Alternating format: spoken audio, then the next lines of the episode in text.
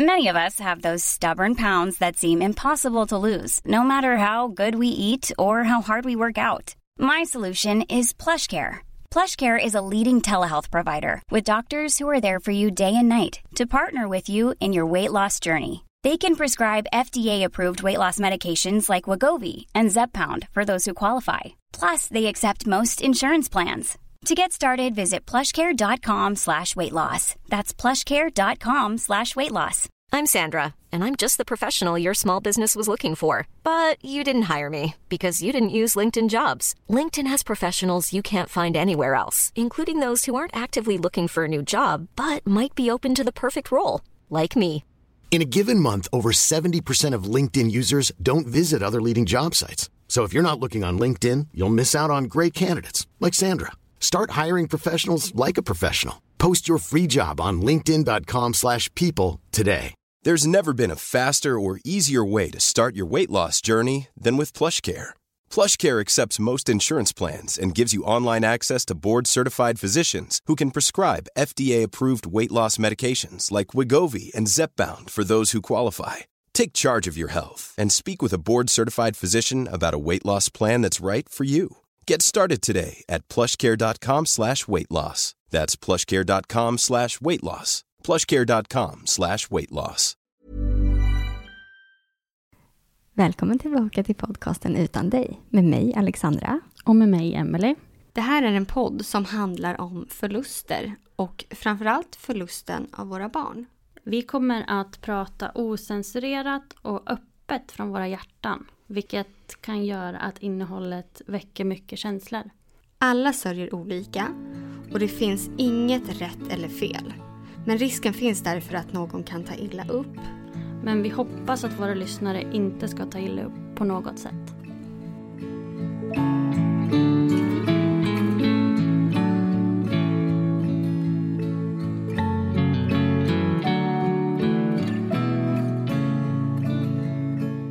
Idag har vi Frida med oss. Och eh, du förlorade din man Jimmy för 11 år sedan.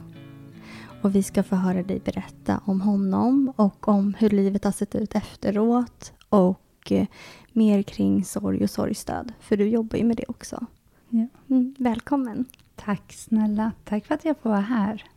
Vi är jätteglada att du vill vara här. Ja, Mm. jag vill dela. Det känns viktigt. Både för min egen del, men framför allt för att förhoppningsvis ge lite hopp. Och eh, kanske att någon känner igen sig. Lite igenkänning. För det kan också hjälpa i sorgen, att inte känna sig ensam. Mm, det känns jättefint att du är här. Tack. Skulle du vilja börja berätta lite om Jimmy? Vem han var och sen också vad som hände? Ja. Jimmy var ju en fantastisk man. Han var en sån här som kom in i ett rum och bara ägde det. Han hade en sån varm och strålande utstrålning. Och han såg alla i rummet på en och samma gång. Han spelade, han sjöng mycket, han var extremt omtyckt bland vänner. Och eh, när jag träffade Jimmy så blev jag störtförälskad direkt. Det gick jättesnabbt. Från att vi möttes till att vi flyttade ihop och eh, 2010 så gifte vi oss. Och året därefter så kom, föddes vår son Einar. Och på hösten 2012 då beskrev jag mig verkligen som lyckligast i världen. Jag har sagt det så många gånger. Jag, jag kände att jag var på en sån plats i livet som vet, där allting bara stämmer. Jag hade gått tillbaka till mitt jobb efter en mammaledighet. Trivdes jättebra och tyckte om att vara tillbaka i vardagen igen. Och Einar hade det toppen med Jimmy som var pappaledig och Jimmy älskade att vara pappaledig med Einar. Han hittar hittade på så mycket och ja, men verkligen njöt av det. Och han hann vara ledig med Einar i ja, bara drygt en månad. För att eh, i slutet av september 2012, Einar har nästan alldeles nyss fyllt ett år, eh, så är jag och Einar hemma. Jimmy ska åka ut med vänner för att ta upp en båt. Och eh, vi har kontakt på kvällen och skickar sms till varandra. Och han kollar läget och så. Det gjorde han alltid. Och sen på morgonen så fick jag inte tag på Jimmy. Jag försökte ringa till honom och skulle kolla läget. Och han brukar alltid höra av sig till mig. Han ville alltid veta hur det var med mig och med Einar. Och det var helt tyst. Och jag vet att de här signalerna som går fram, att jag bara hörde så var varför svarar han inte? Och efter en stund vid lunch, då hade jag en krypande oro i kroppen. Så jag satte mig ner i soffan, tog upp min telefon för att se, har det hänt något i det här området? Har det varit någonting? Jag hoppas väl på att det var någon så telefonledning som inte funkar eller att det var något sånt. Precis när jag sätter mig så um, ringer det på dörren och jag kikar ut genom det här kikhålet och ser två poliser i uniform. Och jag öppnar upp och de tar bara ett kliv rakt in. Och jag ser ju på ansiktena att det har ju hänt något. Så jag vet att jag säger eh, Jimmy, vad har han gjort? Och så precis när jag sagt det där, vad har han gjort? Så måste jag ändra mig för jag tänkte herregud, det är klart att han inte har gjort något. Det här är världens snällaste. Så jag säger direkt, eh, vad har hänt? Och eh, polisen säger att Jimmy, han är död. Han eh, har varit med om en fallolycka. Så han är död. Och jag, jag vet att jag bara backar in i rummet och skriker och springer in till vårt sovrum där Ina ligger och sover. Och efter mig kommer polisen. Och jag tar upp Einar och jag håller honom så nära. Och bara, ja men det blir bra. Det blir bra, det blir bra. Så här, försöker lugna mig själv. Försöker skydda Einar mot det som jag redan då fattar att hela livet har rasat. Och bredvid mig så sitter en av poliserna och jag minns hur han fingrar på sitt armband han har runt handen. Jag ser de här färgglada pärlorna. Jag förstår ju att han också är pappa. Och jag ser hur, hur han gråter.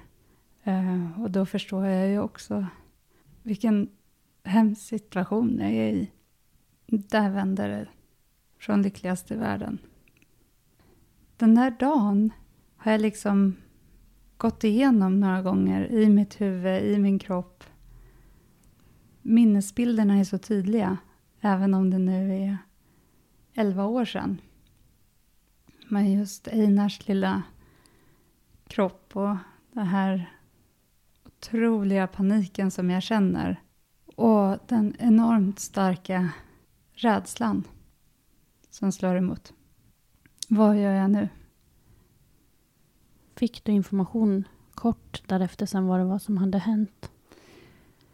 De eh, berättade för mig att eh, samma dag som eh, Jimmy åker ut till det här huset där han och hans vänner ska vara så har de påbörjat ett dräneringsarbete runt huset.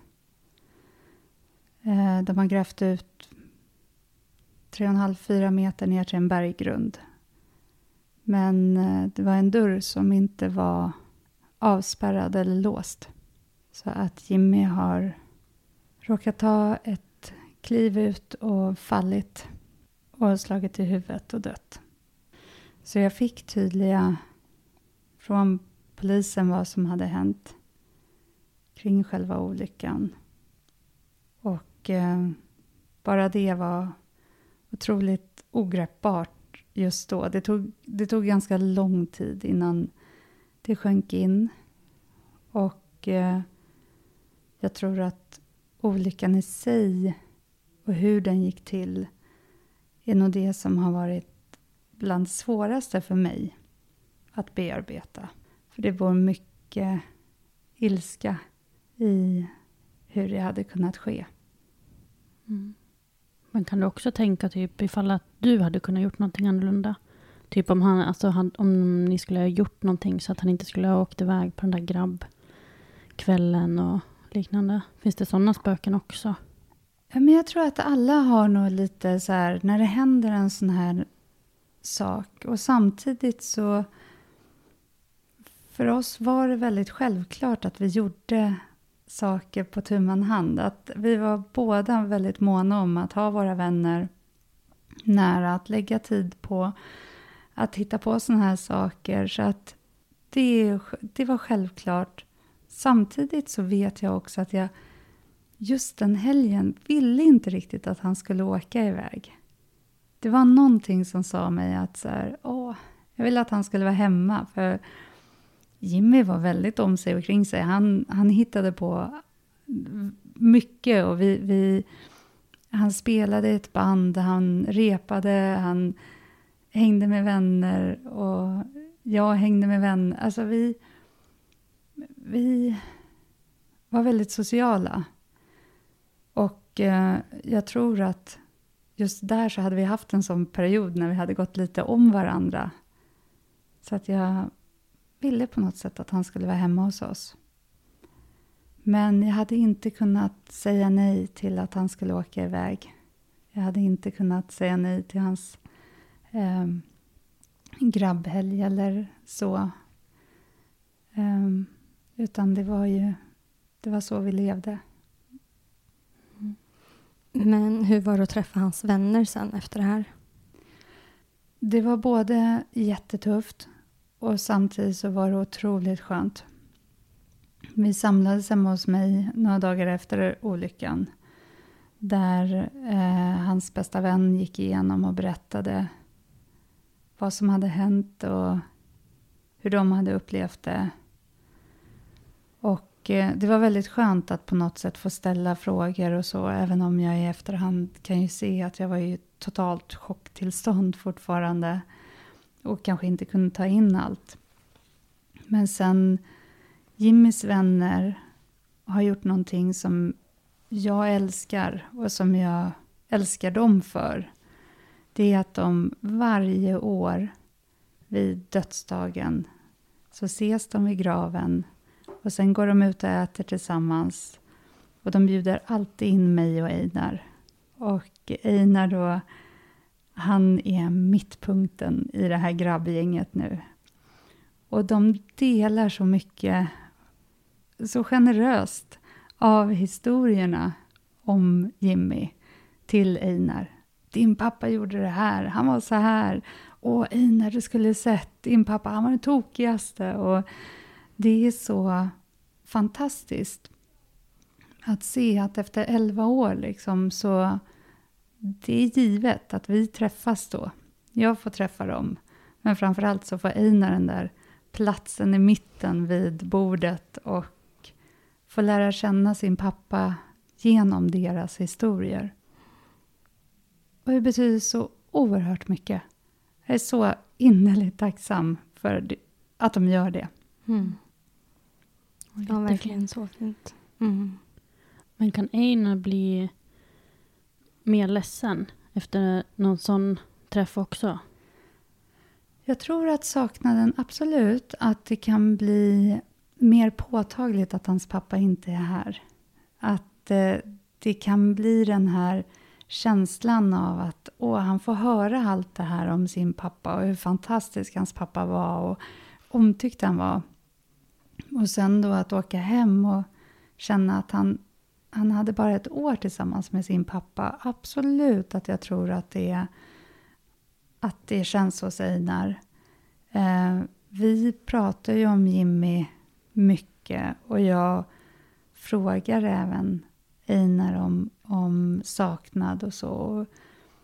Han är 12 år och Eh, inte kanske jätte, eller lite fåordig när det gäller känslor, men eh, jag förstår att han, att han saknar ja, men sin pappa och att ha lärt känna sin pappa.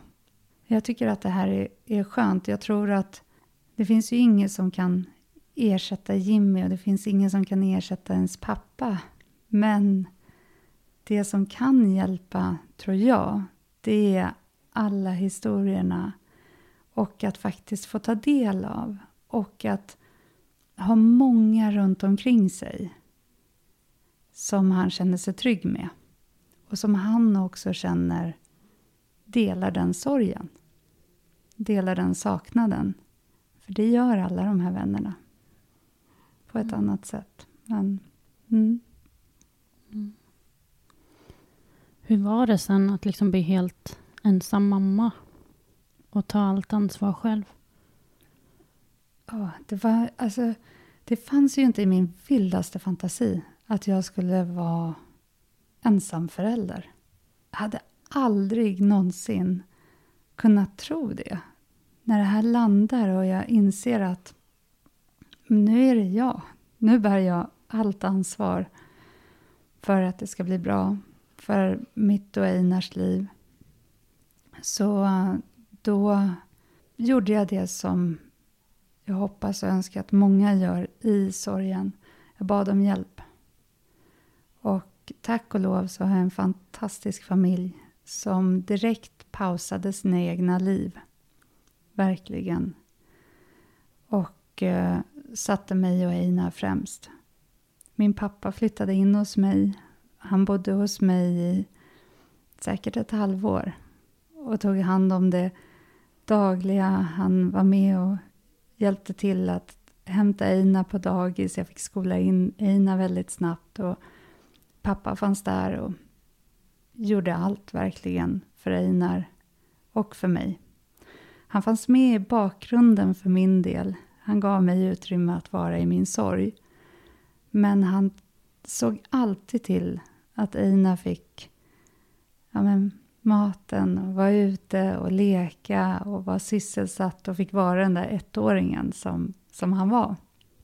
Eh, så min pappa var pensionär och kunde bo hos mig. Min mamma jobbade fortfarande men kunde åka emellan så hon kom också till mig på helgerna. Och sen hade jag mina fantastiska systrar som verkligen pausade sina egna liv. Eh, med familj, med pojkvän. Och eh, tog skift och var hos mig. Och mitt primära fokus var ju hela tiden Einar. Någon måste, vi måste se till så att han har det bra. Så länge han skrattar så var jag lugn. Så länge han mådde bra så då var jag lugn. Och, eh, eller lugnare. Och eh, att, att ha den tryggheten runt omkring, de som bara kliver in, det är ju det vet jag att det är inte alla som har den lyxen. Jag är så otroligt tacksam för det. Att jag hade skyddsnätet. För det behövs. För sen är det att alla, alla situationer också som du möter, att gå ute på stan och så ser du hela tiden de här lyckliga familjerna eller när du åker iväg och när det är någon som säger, ja, ska du inte gå till pappa också? Och man känner så här, ja, nej, det kanske inte funkar. Eller, um, och det, det kunde ju vara då, och det kunde vara senare i livet. Att uh, hela tiden utsättas för de där situationerna faktiskt. Där det känns som att man vill skrika. Nej, hans pappa är död. Min man har dött. Fattar ni inte? För att det, det gör så ont.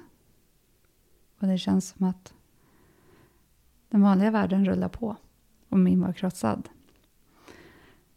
Så att det är ju att be om hjälp.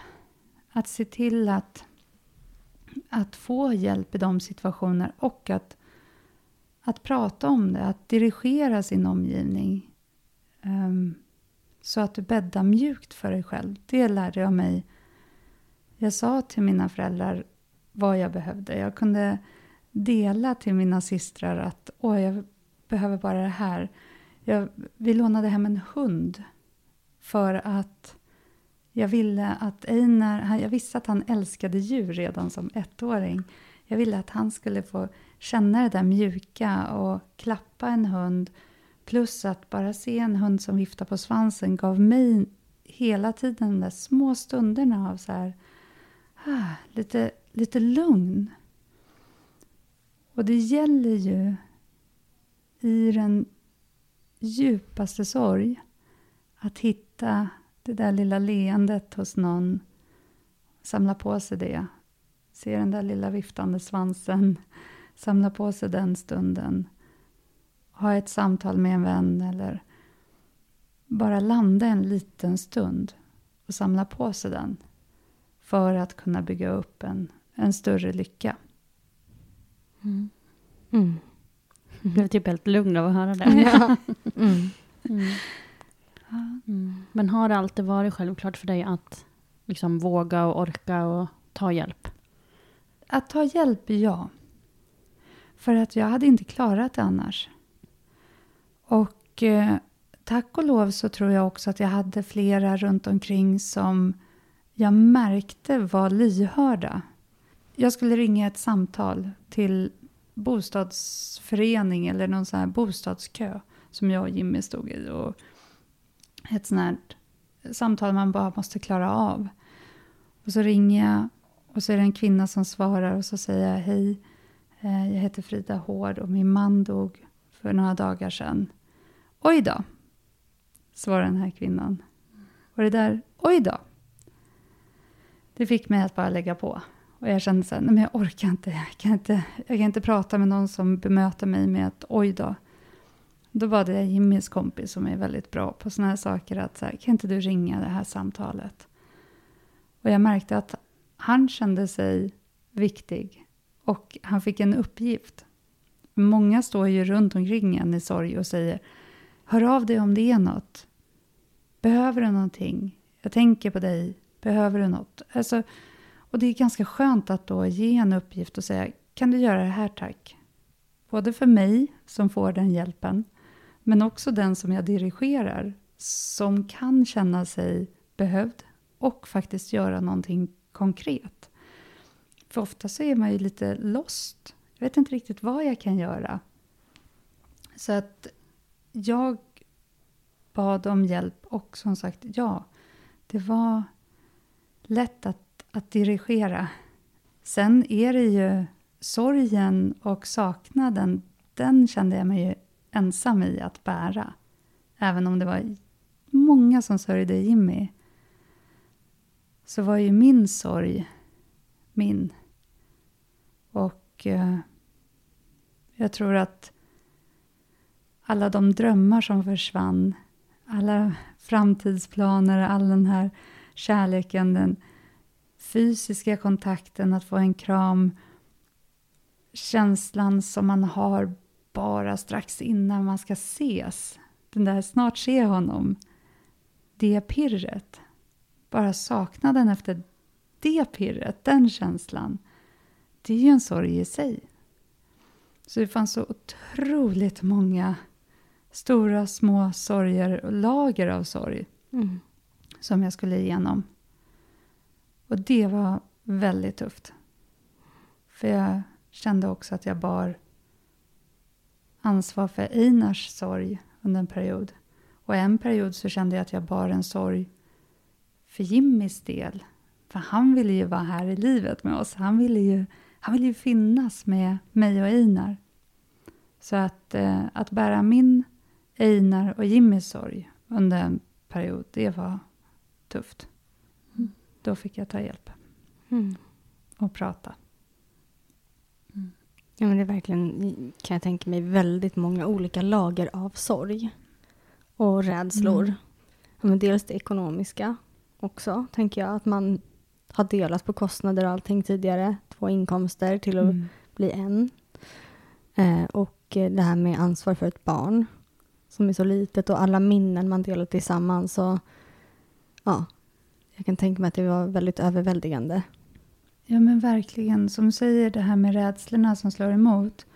ekonomiska biten, så här, hur ska jag klara mig? Hur ska jag kunna jobba? Hur ska jag kunna ta ansvar? Hur ska jag kunna sätta mat på bordet? Och lägenheten, kan jag bo kvar i den? Det var, det var en sån enorm otrygghet. Och den kom ju direkt. Det var ju mitt uppe i den här svåra saknaden, sorgen, så blev det så här, nej men gud, hur ska jag styra upp det här nu då? Och tänk om jag inte kan börja jobba och jag måste ju tjäna pengar och kunna ta hand om mig och Einar. Och, så ekonomiska biten var jätte, en jättestor rädsla. Och rädslorna är ju, för mig, där är det ju jättemånga som kommer med sorgen. Bara kraften i sorgen. Alltså de känslomässiga, den här, ja men som ni säkert har känt den här, att det är en sån otrolig styrka i känslorna som kommer med sorg. Bara det kan göra en rädd. För att det går inte, jag kunde inte jämföra med någonting annat som jag har känt. Så kraften, eh, det var en rädsla att det kommer alltid vara så här. Hur länge ska det här pågå? Jag hade en rädsla att kommer jag fastna i det här? Sorgen, hur vet man om man har fastnat i sorgen? Alla sa, eller när jag läste, man får inte fastna i sorgen. Nej, men hur vet jag om jag gör det? Eller hur ska jag göra för att inte göra det? Det var en rädsla att trigga igång Einars sorg att han skulle känna sig ledsen. Och den kom senare, den kom när han var tre ungefär. Och då bytte jag ut alla ord som var pappa i Alfonsböckerna till morfar. För jag ville inte att Einar skulle känna att han inte hade någon pappa. Jag ville inte trigga igång någonting. Så det är några av de rädslor som kom. Och jag tycker själv att det är viktigt att, att lyfta fram rädslorna i sorgen och att prata om dem, att bena ut dem. För vi vet ju att om vi pratar om rädslor, om vi lyfter fram dem i ljuset, då minskar de ofta i kraft. De behåller inte sitt grepp om oss. Så därför är det viktigt att att känna efter och lyssna in. Är det här baserat på rädsla? Är det här någonting som har triggat igång? Jag kunde inte höra ambulanssirener under en ganska lång tid. Och det var ju inte att jag hade varit på plats eller sett Jimmy fara. Han var död när de hittade honom. Men bara att höra sirenerna gjorde ju att jag blev... Har det hänt Einar något? Jag måste ringa till förskolan. Jag måste ringa till mamma. Och det där, det där satt i jättelänge. Att den här oron att det skulle hända Einar någonting. Att det skulle hända någon i min närhet någonting. För jag bara kände att jag klarar inte mer. Ehm, jag var rädd att inte minnas Jimmy. Att jag skulle glömma bort hans egenheter, hans mimik, hans sätt att vara, hans sätt att skratta, hans humor. Jag var rädd att förlora de minnena. För för mig, med chocken, så glömde jag. Eh, så tappade jag minnet. Så det var också en sån här stark rädsla som, som kom över mig. att Tänk om jag inte kommer minnas. Jag, hade lärt mig, jag lärde mig sista veckan utan till vad vi åt, vad vi gjorde, vad vi sa, vad vi skrattade åt. Men jag kunde inte minnas längre tillbaka. Det var en, det var en fruktansvärd rädsla över att det skulle vara blankt. Liksom. Hur lång tid tog det innan det kom tillbaka? Jag kan inte riktigt säga, men det, det tog ett tag. Absolut.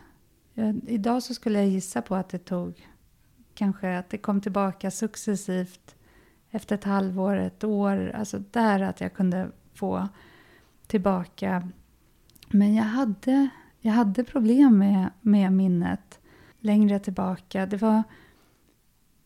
Jag vet att Ina sa någonting också när han var, blev lite äldre att han sa så här, berätta något roligt som jag har gjort. Och så bara fick jag verkligen leta i minnet och försöka så här, gud jag måste komma ihåg någonting. Jag måste, så att jag, det blev ju något skadat tror jag, med den här chocken. Idag går det bättre och idag kan jag plocka fram och jag kan berätta mycket och så. Men eh, det tog absolut lång tid. Minnet försvann, mina drömmar, att jag inte drömde någonting på natten.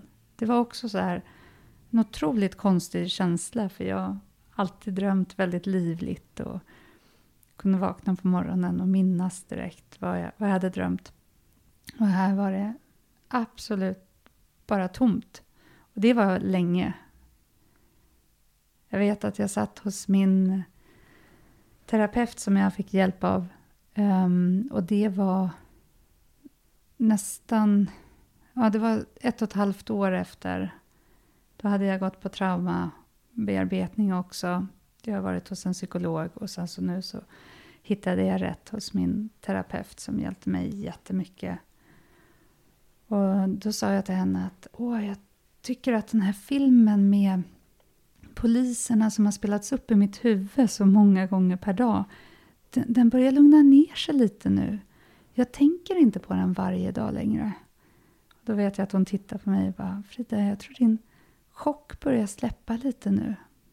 Och det var efter då ett och ett halvt år nästan. Så att det är klart att chocken hade släppt lite innan, men just att det, att det tar tid. Det tar tid att, för kroppen att återhämta sig. Det tar tid för själen och hjärtat att återhämta sig när det sker någonting så plötsligt. Mm. Jag funderar också på, när man är i en sån här chock, då kan det vara lite svårt att vara närvarande. Och jag tänker du som ändå relativt nybliven förälder, den tiden efter att Ina hade blivit ett, så mellan ett och två och ett halvt då, som du, ja, med chocken och det. Mm. De minnena från den tiden, hur upplever du att det har varit? Kommer du ihåg mycket från när han var i den åldern eller? Jag kommer ihåg en del, men jag tror inte att jag kommer ihåg lika mycket som jag skulle ha gjort om jag inte hade varit i, i, i den situation som jag var. Jag försökte nog att... Mitt fokus var hela tiden att göra det bra för Einar. Och mitt sätt var att på något sätt hitta på... Det var nästan som att jag schemalade min sorg. Jag såg till att vi maxade dagen. Hittade på roliga saker för hans del. Eh, under säkert ett halvår så stod jag utanför Skansen på morgonen när de öppnade med Einar. Jag lärde mig vilken tur jag skulle gå, vilka djur jag skulle se först för att undvika för mycket folk, för det var så påfrestande. Så att eh, vi tog en tur på Skansen, jag hade min rutin där. Sen var det sovpaus för honom, då satte jag mig på en bänk, samma bänk varje vecka och så grät jag. Och sen när han vaknade var det upp igen och så gick vi till Akvaria, eller vi gick till Junibacken, eller vi gick till Grönan. Jag hade täckt in hela Djurgården med årskort i princip. Och jag gjorde det både lördagen och jag gjorde det på söndagen ibland. Bara för att maxa en upplevelse för hans del. Få vara i det med honom. Få leka på ändå mina villkor med det jag orkade med titta på djur och prata och vara med om upplevelser eller gå runt på Junibacken för att sen på kvällen ha min gråtstund när han hade somnat och jag kunde känna mig nöjd. Det var ju, i efterhand så kan jag se att det var en överlevnadsstrategi från mitt håll. Men skulle jag göra samma sak idag? Ja, jag vet inte. Skulle jag råda någon? Nej, ta hand om er.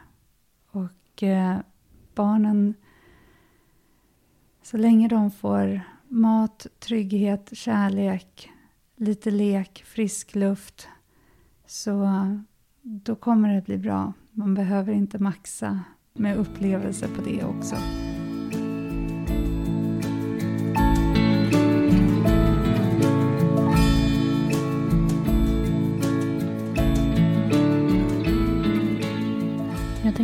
Rädslor också. Gjorde du något speciellt för att, eller hur hanterade du dina rädslor? Jag pratade i terapi. Jag kom fram till efter ett tag att så här, oj vad mycket rädsla jag bär på. För att det märktes i våra samtal att det var Åh, jag är så rädd att det ska hända Ina någonting. Eller jag är så orolig för det här. Eller jag är rädd för hur jag ska klara mig ekonomiskt och vad händer. Och, så att um, det var att prata om det. Och jag märkte också att om jag kunde bena ut dem, att jag kunde separera dem lite från varandra, de här rädslorna, för en del går ju ihop också, så hade jag lättare att bearbeta dem. Så det är därför som jag idag också uppmuntrar till att, så här, att kika på det som dyker upp. Och är det några rädslor där kan man ringa in att ja men det är klart, jag blev jätteirriterad helt plötsligt men jag hörde ju också en ambulans som får förbi. Det triggar någonting hos mig. Det triggar en rädsla. Jag blir jätteorolig och då kan jag bli irriterad. Så att eh, det var att prata lyfta fram, skriva. Och sen så också att, eh, att hitta den här stunden av återhämtning var jätteviktig för mig. Och då hade jag mitt skyddsnät, mina föräldrar och syskon som kunde hjälpa till mig när um, han står dem så nära idag och jag är så glad för det. Men att få min egen paus um, där jag gav utrymme till att gråta, att känna att skrika, att bara vara i där i sorgen. Det hjälpte också jättemycket. Det fick liksom skölja ut och skölja igenom. Men valde ni att ha en begravning för Jimmy? Ja, det gjorde vi.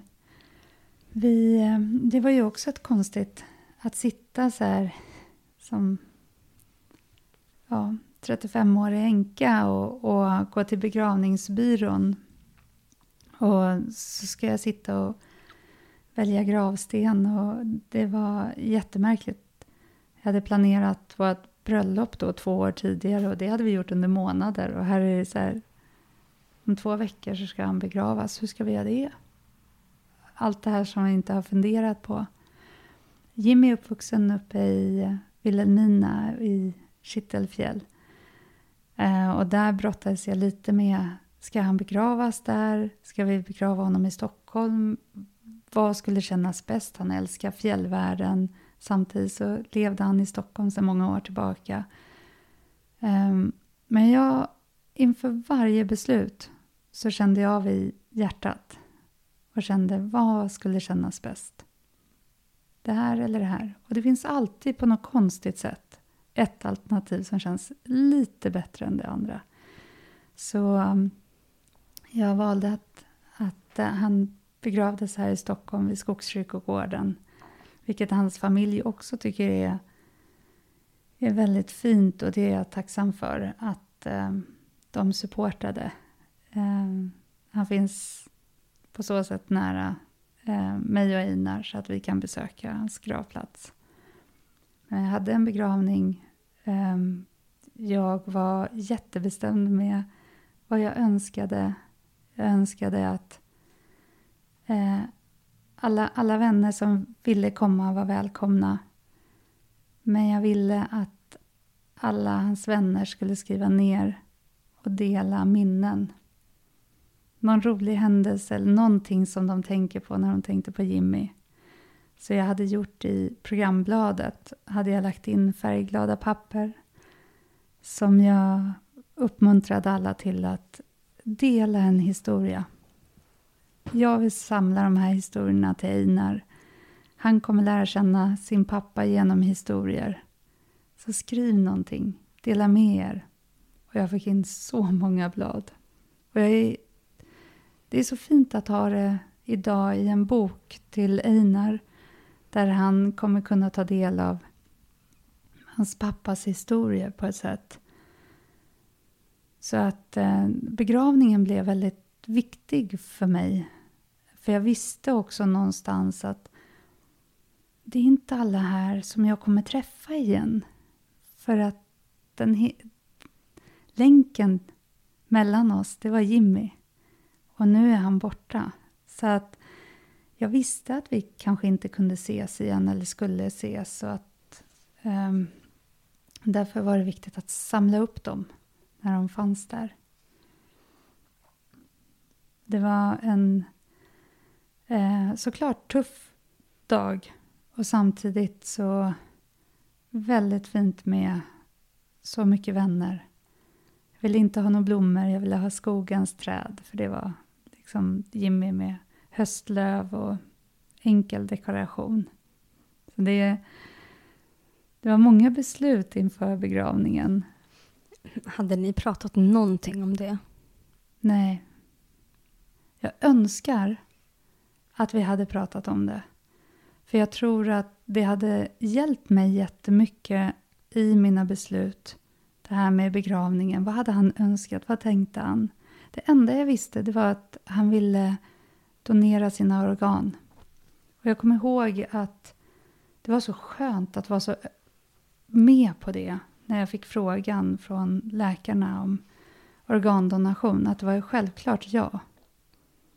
För att eh, vi hade pratat om det. Mm. Men kunde han då alltså donera organ? Det kunde han. Eh, jag vet att de... Eh, att om det var hornhinnorna eller eh, ögonen och sen så också hjärtklaffar och så kunde han donera. Mm. Men trots då att han hade dött och varit död ett tag så kunde man ändå donera vissa delar? Ja. Vad fint. Ja. Och det var jätte... Som sagt, att, att bara ha den checken, då, då blev det också så här... Åh, jag önskar att jag hade faktiskt vågat prata mer om döden, vågat prata om begravning, vågat prata om vad skulle hända, hur, hur tänker du, vad tror du om livet efter döden? Alltså sådana saker. Men vi var ju mitt i livet, vi hade ju inte en tanke på att det här skulle kunna hända. Det, det var så långt ifrån oss, så att eh, sen kom det väldigt nära. Mm. I'm Sandra, and I'm just the professional your small business was looking for. But you didn't hire me because you didn't use LinkedIn jobs. LinkedIn has professionals you can't find anywhere else, including those who aren't actively looking for a new job but might be open to the perfect role, like me. In a given month, over 70% of LinkedIn users don't visit other leading job sites. So if you're not looking on LinkedIn, you'll miss out on great candidates like Sandra. Start hiring professionals like a professional. Post your free job on linkedin.com/people today. There's never been a faster or easier way to start your weight loss journey than with PlushCare. PlushCare accepts most insurance plans and gives you online access to board-certified physicians who can prescribe FDA-approved weight loss medications like Wigovi and Zepbound for those who qualify. Take charge of your health and speak with a board-certified physician about a weight loss plan that's right for you. Get started today at plushcare.com slash weight loss. That's plushcare.com slash weight loss. plushcare.com slash weight loss. Men eh, sen tiden efter begravningen och så, hur, hur var det? Jag tror att jag tillsammans med väldigt många andra som har varit i den här situationen att man har begravt en älskad kan märka att det blir en tystnad efter begravningen. Dels så tror jag att många runt omkring tänker att åh vad skönt, nu har vi kommit över begravningen. Och nästan lite så här som att nu är vi tillbaka. Nu börjar vi återgå till det vardagliga igen. Så jag upplevde att det blev tyst. Ehm, men sen var det ju fokus på att eh, ta hand om Einar och få in, skola in honom på förskolan. Jag gick tillbaka relativt snabbt till mitt jobb. Dels för att jag kände mig väldigt eh, välkomnad tillbaka på mina villkor. Att jag kunde få styra lite arbetstid, vad jag orkade.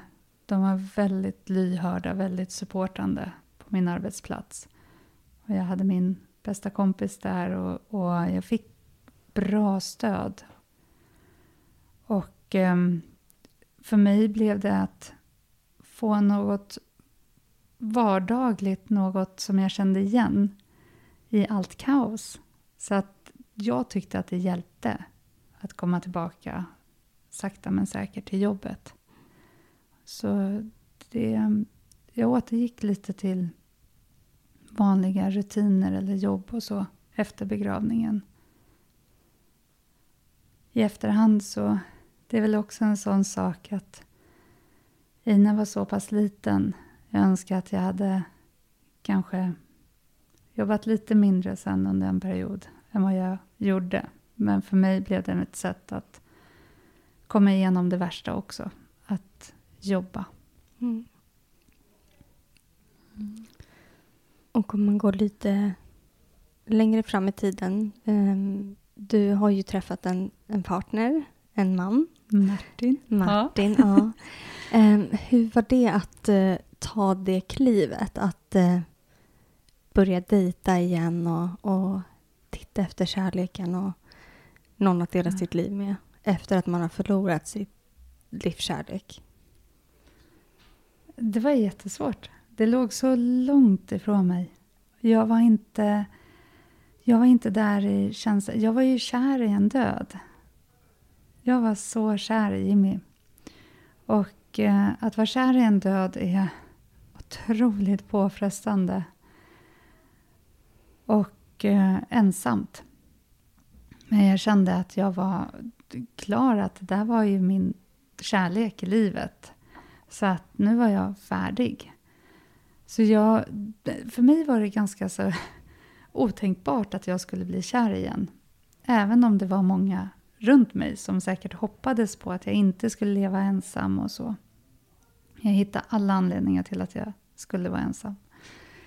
Men sen så blev jag mer och mer övertalad av mina systrar och de runt omkring som supportade och sa att man ska inte stänga dörren till lycka.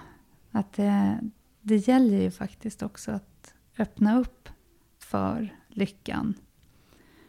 Och det är nog en inställning att så här, ja, vad fasen, jag kan ju inte riktigt stänga alla dörrar. Det är inte så jag vill ha det. Så att jag signade ju upp på, på Tinder efter några år. Då hade det nog gått, ja, det hade gått sex år. Och eh, tyckte inte att det fanns så många roliga där faktiskt. Mina systrar hejade på och hittade några som tyckte att jag kunde skriva till. Men när en fredag eftermiddag tittar och ser det här fantastiskt varma ansiktet, ögonen och jag läser en text som Martin hade skrivit och att han var ensam med barn efter att hans fru hade gått bort i sjukdom. Då tänkte jag, men gud, honom måste jag ju bara träffa för att vi har ju något, något gemensamt. Vi, vi, jag vill så gärna träffa honom. Det betyder så mycket att träffa någon annan som, som bär sorg. Så jag swipade höger direkt. Och sen glömde jag bort det där, för jag var inte så inne på Tinder. Men sen efter ett par dagar så bara, just det, det var ju den där killen. Så här, då var jag tvungen att kolla om vi hade matchat. Och så hade vi gjort det.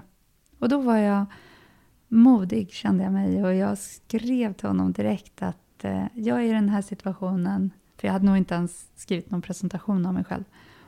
Men eh, då skrev jag att eh, jag vill jättegärna ses. Ska vi ses för en lunch? Och så gjorde vi det. Och sen eh, träffade jag Martin som bara är helt fantastisk. Och eh, det tog tid och det var läskigt och snacka om rädslor. Att bli kär igen med risk för att bära jättestor sorg om många år hoppas jag. Men vi, vi är ju så medvetna om också vilken risk man tar i att älska någon. Det är så värt det. Så att eh, eh vi träffades båda två väldigt försiktiga med sina barn. Martin har ju då Nelly som är 15 och Ossian som är tre dagar äldre än Einar. Vilket är också fantastiskt. Liksom. De, är, de är nästan som brorsor. Och eh, vi var så måna om, vi var två starka familjer. Som sen där Martin och jag blir kära. Vi är så måna om att barnen ska få ta tid. Vi, var, vi sågs i hemlighet. Um, inte för våra familjer, de visste ju om det, men för barnen så tog det tid innan vi presenterade varandra för barnen. Vi tog det successivt. Och sen när barnen fick träffas så blev det nästan så att Ina trodde ju att vi åkte till Martin och barnen, Martin och Nelly Ossian, för att han skulle få leka med Nelly Ossian, för det var ju hans nya kompisar. Så att det blev så här fantastiskt, verkligen. Och eh, till slut så var det ju faktiskt våra barn också som fick oss att satsa rejält och flytta ihop och gifta oss och bara köra på. Allt, allt är roligt. Skaffa hund. Mm. vi, vi, vi maxar. Mm. Jag är jättetacksam för det. Det ryms, det ryms mer kärlek i hjärtat än vad man kan tro. Och det ena... Den ena personen tar inte över någons plats. Det finns liksom inte någon bestämd plats. Det är bara att öppna upp och att välkomna det som är typ det bästa i livet. Och det är ju kärlek. Och det är lycka. Och um, att inte stänga några dörrar som inte behövde, behöver vara stängda. Det tror jag är um, det viktigaste som jag har lärt mig. Och kärleken till Jimmy, kärleken till Martin, de är olika. Verkligen. Men ändå samma. Det är, allt ryms. Men kan du få dåligt samvete för att du är lycklig igen? Jag tror att eh, i början när vi träffades att absolut att det fanns tankar på just det här att det kändes som att varken jag eller Martin hade ju skilt oss. Vi hade ju inte valt bort någonting eller vi hade inte blivit bortvalda på något sätt. Vi var i en situation som vi absolut inte hade valt på något sätt alls. Och eh, där kunde det bli en liten känsla av att jag är fortfarande gift med Jimmy. Martin fortfarande gift med Kristina. Alltså, det, det kunde kännas lite, men tack och lov så gick det över ganska så snabbt.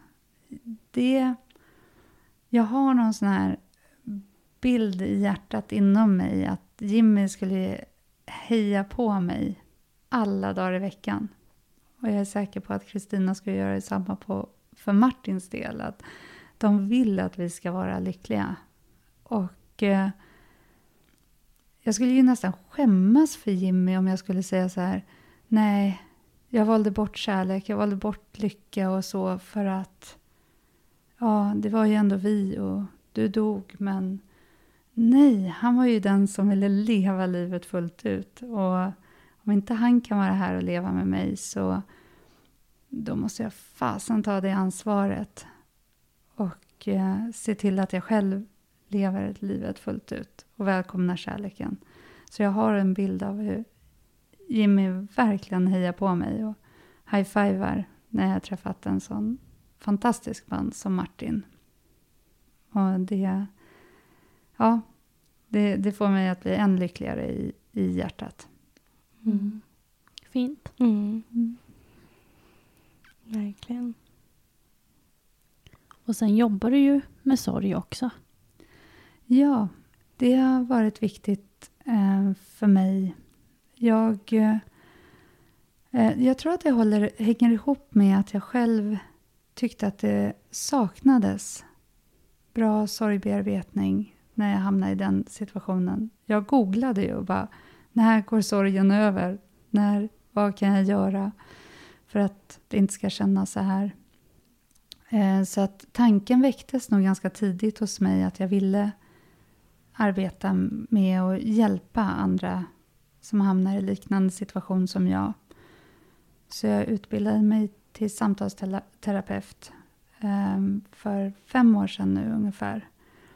Och sen har jag satt ihop en sorgbearbetningsprocess eh, som belyser olika områden som jag upplevde som var viktiga. Bland annat rädslor.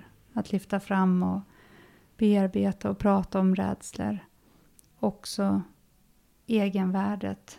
Vad händer när man går från fru till änka?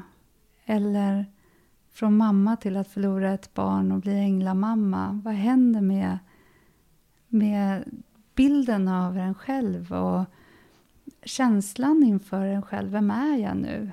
Det tycker jag också är en del i sorgen som, som är viktig att prata om. Och, så att, och sen har jag ansvar att ta ansvar för sin lycka. För att även om vi är offer i en situation som vi inte har valt så har vi fortfarande ett ansvar att skapa det liv som vi önskar och i alla fall att sträva efter att öppna upp för kärlek och lycka. Och där kan man vrida och vända lite och se så här, hur tar jag ansvar för mig själv? För min återhämtning, för det som får mig att må bra, för det jag behöver. Så um, um, det, det är några av de områden som, som jag tagit fram och som jag då uh, använder mig av när jag har sorgcirklar som vi träffas mellan fyra och sex personer i en mindre grupp. Och så bearbetar vi ett område i taget. Och eh, det kan vara sorger som grundar sig i olika anledningar och olika typer av sorger. Ofta är det ju då förlust eh, av någon nära. Barn eller man eller ja, förälder. Och det är fantastiskt att se hur den ena sorgen kan på något sätt öppna dörrar hos någon annan. Och även om man tycker att de kan vara olika vid en första anblick, att vi har olika typer av förluster så kan vi fortfarande se hur man kan hjälpa varandra genom att dela, genom att berätta, genom att sätta ord på. Och det är, det är bearbetning för mig.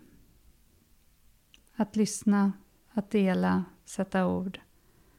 Och att vara lyhörd för de där dörrarna som öppnas och bara åh, där berättar du någonting som jag inte ens tänkt på det. Men nu känns det ju att det där, det skaver ju jättemycket hos mig. Det där måste jag göra någonting åt. Så att sådana upptäckter är, är jättefina att få ta del av um, i de här sorgcirklarna. Och hur gör man för att hitta till dem?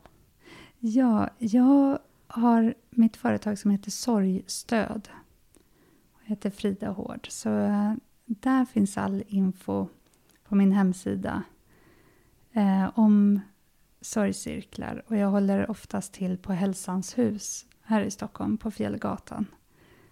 Eh, så får vi se längre fram om det också blir någon digital sorgcirkel. Som, eh, för det finns ju många runt om i landet som, som också har stort behov och skulle vilja vara med. Så att eh, jag gör det här lite på ja, tiden efter mitt vardagliga jobb så att därför så har jag lite begränsat med tid just nu. Men eh, jag önskar och jag hoppas och jag ska eh, jobba mer med det. Mm. Fint och viktigt.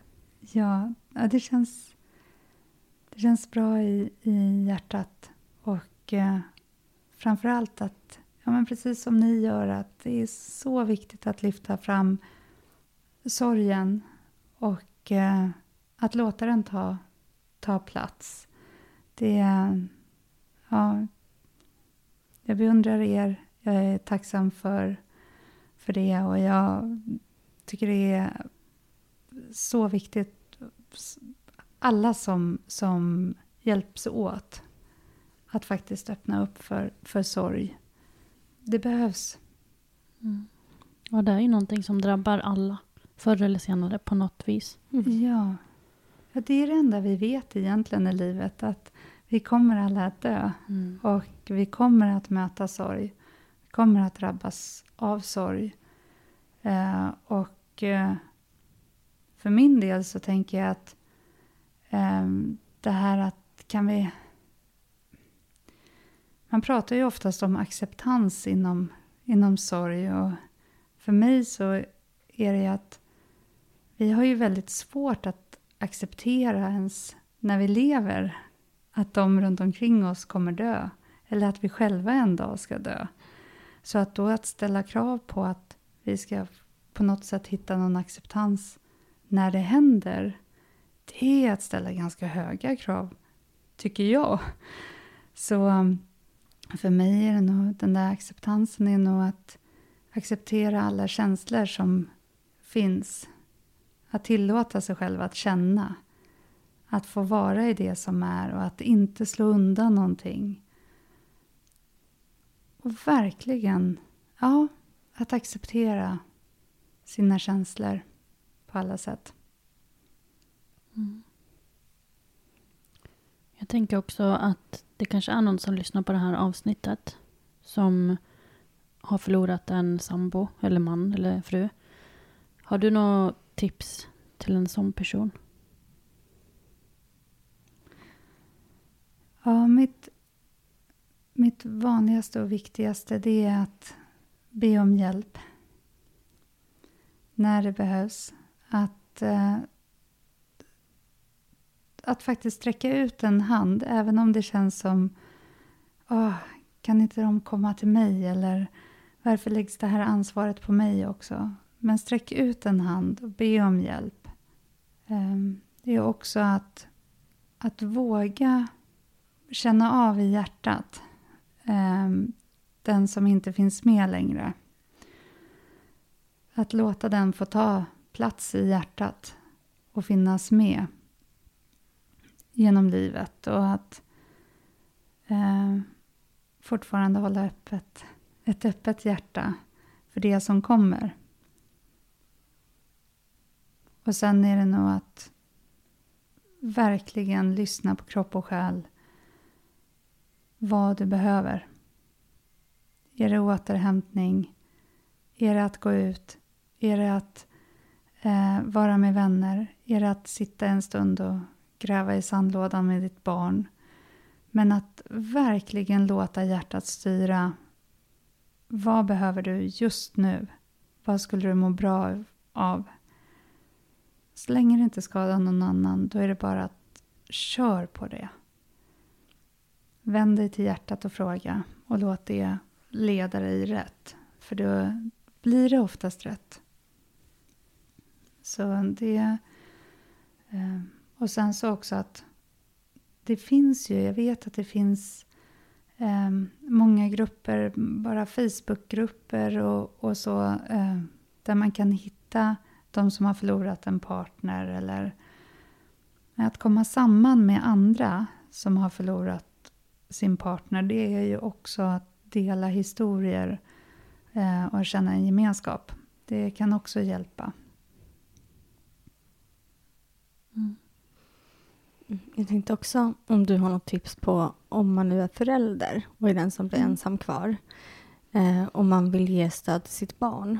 Mm. Vart kan man vända sig då? Det finns ju Randiga huset eh, i Stockholm och i Göteborg tror jag också. Jag var i kontakt med dem, det är ju länge sedan nu, men jag tyckte att det var jättefint, framförallt för min egen del, att möta andra föräldrar där, för Ina var så liten.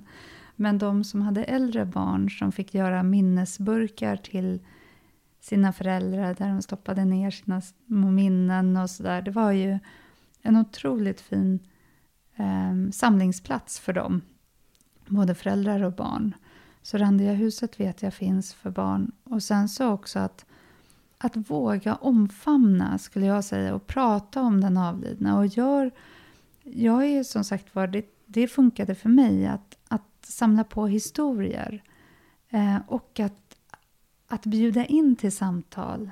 Att eh, vänner, låt dem komma nära. Låt familjen vara nära. Låt samtalen kring den avlidna få finnas. För då tror jag också att det kommer hjälpa barnen. Och sen att, att fråga och att våga prata om. För att risken är ju att många tänker att de ska skydda barnen och inte dela historierna eller inte vara ledsna inför dem. Som jag gjorde, jag grät när Ina hade somnat. Och det kanske var bra att jag gjorde så till, till 90 procent för att han såg mig ändå vara ledsen. Men också att förklara, jag är ledsen, jag saknar din pappa. Um, och sen är det så. Och det är inte något farligt och det är inget att vara rädd för. Um, sorgen är inte farlig. Även om det kan kännas lite läskigt med vuxna som gråter.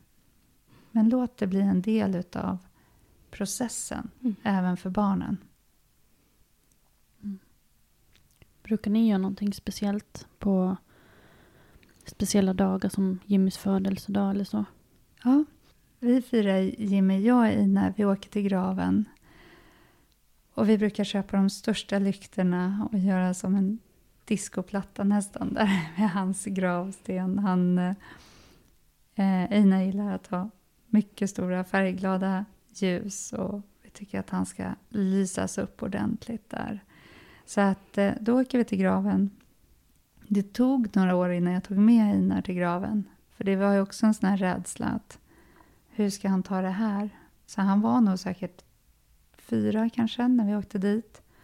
Och på vägen över Skogskyrkogården så försöker jag förklara för honom så att här ligger de som är döda och det här är gravstenar och och Einar går och tittar och så ser man ju att på några gravstenar sitter små lerfåglar och vid någon gravsten så låg det någon litet gosedjur och så. Einar och jag, vi går där och så säger han så här. Mamma, där ligger en fågel begravd. Och pe pekar på den där fågeln mm. på gravstenen. Där ligger en liten gris begravd. Och då var det mm. gosedjuret. Och jag kände att min bild av det här av hans sorg, det var på ett sätt, det var baserat på min egen.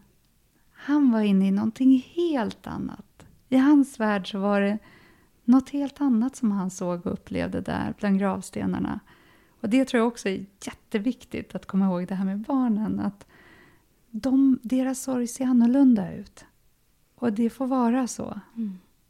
Mm. Men eh, absolut att vi, vi eh, uppmärksammar födelsedagar, fars dag nu, eh, allhelgona.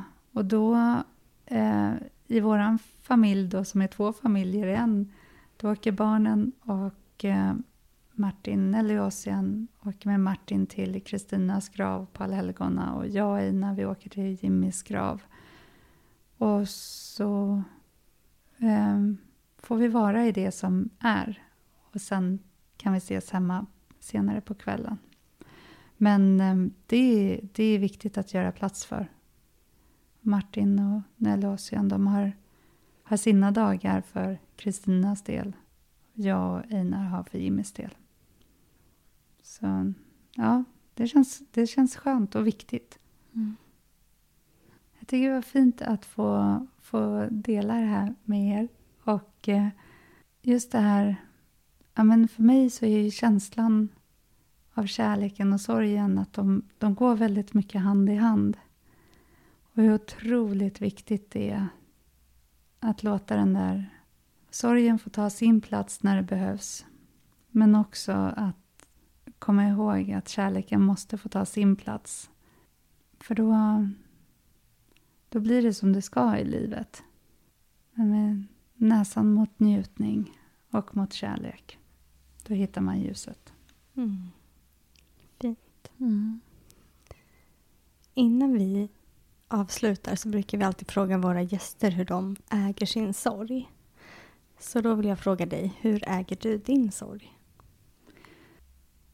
Oj, jag känner att den, den bor ju i mig. Alltså det är som... Den, när du frågar så känner jag nästan i, i bröstet att den tar plats här. Och idag så ser jag den som en skimrande del av mig som eh, jag gör plats för. Jag äger den genom att dela den. Jag äger den genom att berätta och låta andra ta del av den. Och jag äger den för att jag lyssnar till den.